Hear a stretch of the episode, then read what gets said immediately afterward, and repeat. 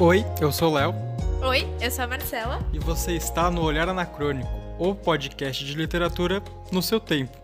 Hoje, um livro diferente do que a gente costuma trazer aqui. Posso chamar de técnico? Então, eu acho que ele se encaixa como técnico e de até de autoajuda, vai. O famoso. Famoso não, porque só a gente chama ele assim. é ótimo, né? Eu falando Não, como mas se ele- todo mundo ele- fala. Mas ele é super conhecido, sim. Praticamente. Porque a gente vai falar hoje do Papa dos Gatos. Isso, o Jackson Galaxy. Qual o nome do livro? O Encantador de Gatos.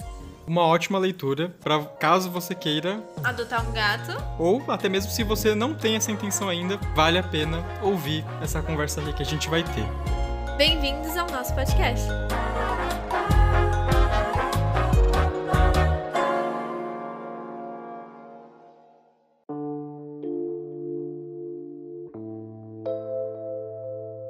Então, Marcela, antes da gente falar da obra como um todo, né, você estava lendo esse livro com um propósito, né? Sim. É, muitos, é, não que você precise exatamente de um propósito para ler, mas é muito bom quando você encontra um conteúdo que você está buscando, né, para se aprofundar num livro. Então, qual era o motivo? É, porque na verdade essa é a função do livro, né? E da literatura em si. É você encontrar coisas que te motivem, que façam que você tenha vontade de ler. E hoje a gente encontra todo tipo de assunto. Pode ser ruim como pode ser bom. Isso, né? Então, nesse caso, é, eu escolhi o livro do Jackson Galaxy até para trazer aqui porque foi uma surpresa. Foi um livro que me surpreendeu de diversas formas. É, na verdade, eu decidi ter um gato depois que a gente decidiu morar junto. Eu nunca também tive essa vontade De ter um gato. de ter um gato. Mas acho que foi durante a pandemia, olha só, vejam É. vocês. Comecei a acompanhar algumas coisas na internet. No caso, eu vou citar aqui a Isa Gateira, ela tem 24 gatos.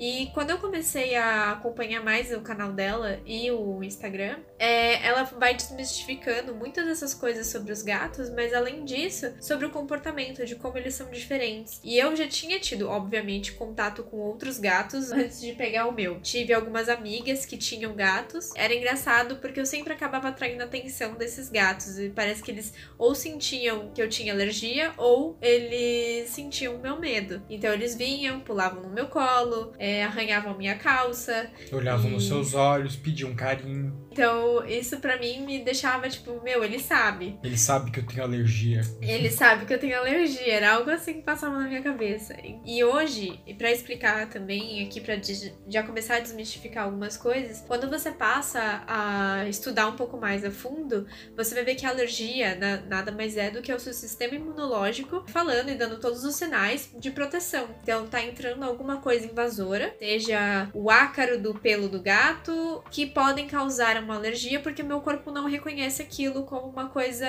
conhecida. Então, o que o pessoal hoje em dia fala é porque eu tenho, eu tenho essa constante de alergia não só com gato, com muitas outras coisas. E se, se pode entrar nesse assunto aqui, mas é assim, a dermatologia, né, a, a medicina no geral, ela evoluiu muito nessa parte. E o que eles falam hoje em dia é o contrário, que você tem que ficar mais exposto às coisas. Então, quando eu era menor, meus pais, obviamente, me protegiam de tudo isso que era os meus antagonistas, digamos assim, a partir que dos primeiros causavam. sintomas, eles te. Acho Me que- afastavam. É, né? num sentido de proteção, eles Sim. te afastavam. Sim, o que era bom pro meu corpo, obviamente, porque eu era muito pequena, então poderia ser de risco. Quando eu fiquei mais velha, não, não tinha mais risco, mas é, minha pele fica extremamente avermelhada, meus olhos começam a lacrimejar.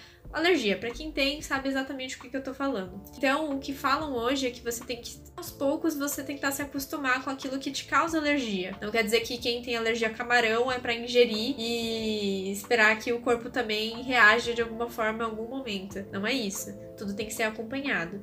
Fechando esse ponto, e aí eu comecei a estudar sobre gatos. Assim, se eu vou ter um gato, eu nunca tive, tenho medo, eu não vou me arriscar a pegar um bichinho como esse e não saber cuidar dele. É uma responsabilidade, né?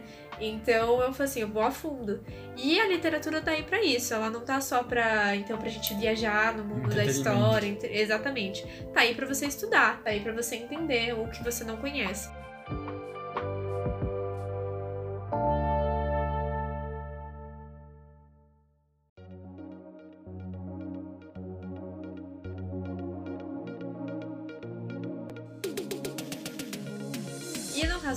Galaxy, ele trabalhou, contando um pouquinho sobre ele, ele é dos Estados Unidos, nascido em Nova York. Hum, Ele é um ex-guitarrista, ele se formou... ele tem meio cara de guitarrista. Ele tem. A barbinha dele, assim. ele é ex-guitarrista de uma banda e ele se formou em teatro, então nada a ver. E ele trabalhou durante muito tempo, mais de 10 anos, é, um abrigo. Abrigo lá nos Estados Unidos, diferente do que tem aqui no Brasil, são autorizados ainda, muitos deles, a você matar esses animais, porque eles talvez nunca sejam adotados, principalmente os mais violentos, digamos assim, né? Até Os por que- uma questão sanitária, né? Acho que tem uma Isso. questão de controle até da- das populações desses animais, né? Isso. E ele, durante 10 anos da vida dele, Fazer esse ele papel. é fazer esse papel. Sacrificava animais. Isso. Então, ele começou a perceber que talvez não precisasse ser dessa forma. Pra vocês verem, né? Também não é uma coisa que ele também considera fácil, né? É, é um problema muito sério lá. Tem muito, muito, muito animal abandonado lá. É, aqui no Brasil também tem, né? E às vezes as condições dos abrigos são muito piores do que lá. Então, ele começa a ir contra isso e começa então a ajudar as pessoas a entenderem os, os bichinhos para que elas não tenham que abandonar os bichinhos porque elas não estão entendendo. E isso entra muito na questão dos gatos, porque a maioria das pessoas quando fala que gosta de cachorro e tal, é porque o cachorro tá domesticado há muitos anos. E o Séculos, gato, né? é, séculos. E o gato não. Eles são animais completamente diferentes, não só fisicamente falando. Pessoas que têm cachorro e gatos em casa já sabem que o alimento que você pode dar pro gato não é o mesmo que você pode dar pro cachorro. Frutas que fazem mal pro cachorro não tem problema pro gato. E o oposto e o também. oposto também é verdade. Então, são muitas coisas e por isso que é tão importante hoje a gente correr atrás das informações. Até porque, acho que quando você falou do ponto que quando a pessoa não entende o animal, ela abandona o animal, né? Isso. Que primeiro é uma sacanagem tremenda, né? Com qualquer bichinho. Sim, É porque ele não escolhe, né? exatamente. Mas, de fato, acho que tem um- uma distância entre o gato e o homem, né? A humanidade, assim, porque, de fato, o cachorro é um bicho quase humano, né? No sentido assim, ele é séculos, né? De, de seleção artificial transformaram o cachorro no que ele é hoje. E o cachorro, ele entende você, as expressões do cachorro, elas foram literalmente desenhadas para se encaixarem no nosso entendimento de o que ele tá precisando, ele ser fofinho, ele ser alegre, receptivo. E isso não quer dizer que, por mais que o gato não tenha, às vezes, essas mesmas respostas, ele não seja também receptivo, carinhoso, que ele também não se comunique com você, né? Então é, tem toda essa questão.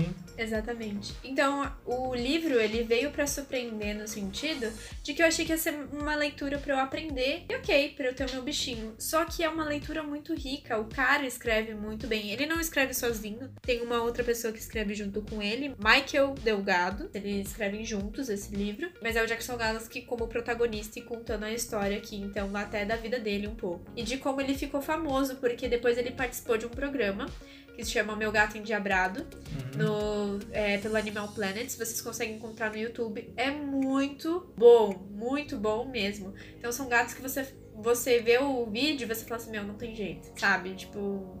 Mas aí conforme vai passando o tempo, você percebe que às vezes passa a ser até os mesmos problemas. Todo mundo acaba pensando as mesmas coisas. Meu gato não gosta de mim, meu gato tem raiva de mim, ele faz xixi fora da, da caixinha e muitas outras coisas que quando você vê é uma constante. E todos eles, não vou dizer que têm os mesmos motivos, porque não é, mas partem do mesmo princípio. O não entendimento desse relacionamento. E é isso que ele vai falar ao longo do livro. É um relacionamento entre você e seu gato. E aí foi um livro surpreendente nesse sentido, porque eu acabei aprendendo muita coisa e ele conta sobre essa questão da trajetória do gato lá atrás. E ele dá diversas dicas de como você pode ajudar a melhorar isso. Então, eu indico pra quem ainda tá pensando em pegar um gatinho ou mesmo qualquer outro bichinho, vai atrás das informações antes de pegar o bichinho. Pode ser que acabe aparecendo na sua casa, tal, e acabe ficando por lá, mas não deixa de entender, porque isso traz uma qualidade de vida pra esse animalzinho gigante e menos estressante, digamos assim, pra ambos os lados, vai ser muito mais positivo.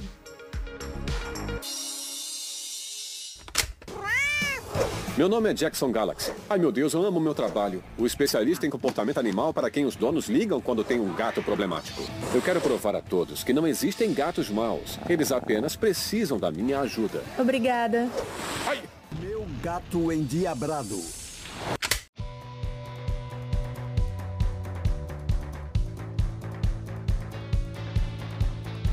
Então acho que feito essa nossa introdução, vamos falar um pouco da obra em si. Sim. Ela é um conjunto de. Não é palestras de auditório, como é que é? É, seriam palestras, sim. Palestras e... ele tipo viajava pelos Estados Unidos Isso, ele. fazendo turnê. Ok, ele já era essa, essa personalidade. Foi o que eu falei, durante 10 anos ele trabalhou então no abrigo. Depois disso ele começou a a ensinar as pessoas sobre como então cuidar do seu gatinho. Tem outros livros que ele escreveu, não tem só esse. Mas eu resolvi trazer esse aqui em si porque a leitura foi muito, muito boa. Muito prazerosa. Até tocante em alguns momentos. Sim, É um livro que é muito bem escrito. Quando você pega esses livros técnicos, é difícil que você tenha uma conexão é, emotiva, né, exatamente. afetiva com a narrativa. Exatamente. Aham. Porque ele tá te trazendo conteúdo através desse storytelling. Tá te conectando com pessoas, com histórias. Eu senti muito isso na, quando você me falava desses trechos do livro. Sim, ele vai então trazer pontos de perguntas que as pessoas faziam na, na própria turnê. Ele vai explicar a diferença das personalidades do gato. Ele vai tentar generalizar em quatro personalidades. Agrupar eles, É, né? agrupar eles em quatro personalidades, três a quatro, se eu não me engano. E você vê como você tem que tratar e, e ajudar a melhorar o seu relacionamento com o seu felino, é, dependendo de qual perfil que ele é. E quais seriam esses perfis, você lembra? Lembro o que ele vai chamar de gato mojo, que é, É, morrito, morrito. que ele vai fazer uma alusão ao filme é, Os Embalos de Sábado à Noite, do John Travolta, e a cena do John Travolta andando na rua. Aham. Ele, Ele está tá relaxado porque ele tá. dele. Exatamente, Ok. tá dentro do território dele. Então ele vai chamar isso de gato morrito, né? Ah, a gente tem o gato Napoleão, caso. Ele é um gato, então, que ele. Parece que é super confiante, que é super e tá super à vontade no território dele. Mas se você tirar uma coisa do lugar, ou se tiver outro gato ou qualquer outro bicho no território, ele muda completamente. Ele pode ficar agressivo, Nossa, mas o Napoleão não tem é como se fosse um nenhum, gato né? mandão, é, como se fosse um gato mandão. Ele, na verdade, é super inseguro e tem muito medo de que essas coisas sejam tiradas dele. Então, até a sua atenção também. Um Que sejam outro tirados do território dele também faz muito sentido com o Napoleão, mas. é. Então, nós temos esses dois. E vamos também ter o gato invisível. É o gatinho, então, que. E aí, nós humanos, nós temos uma parcela de culpa aí. Geralmente são gatos que eles vieram de abrigos e eles já são super assustados. Geralmente, o gato invisível é aquele que você não sabe que tem um gato em casa. Ele fica sempre nos cantinhos que você não enxerga. E nós humanos, por achar que ele tá com medo e tal, não sei o que, a gente começa colocar comida e água aonde ele se esconde. E aí isso faz com que ele não precise Sair sair. da toquinha dele. É, e isso não dá segurança pra ele. Isso acontece muitas vezes também com gatos que moram com outros gatos. Então, eles acabaram de chegar e tem sempre um gato Napoleão que não vai deixar ele Uhum. se sentir à vontade no território. E esse gato invisível, ele vai ser o que vai ser prejudicado. Totalmente, vai Vai ficar prejudicar. totalmente acuado, né? Isso. Cada um desses você tem que saber, é, mas o- aonde se encaixa o seu gatinho nisso tudo pra você saber aonde você tá errando e melhorar o seu relacionamento literalmente com o seu bichinho. Então, por exemplo, o gato invisível, com certeza a saída não é deixar comida e água aonde ele se esconde. Tem que Uhum. ajudar ele a ganhar autoconfiança. Sim. Enquanto o gato Napoleão tem que derrotar a Inglaterra. Só assim ele pode ser feliz. São piadas muito ruins, eu sei, gente. Ai, meu Deus do céu.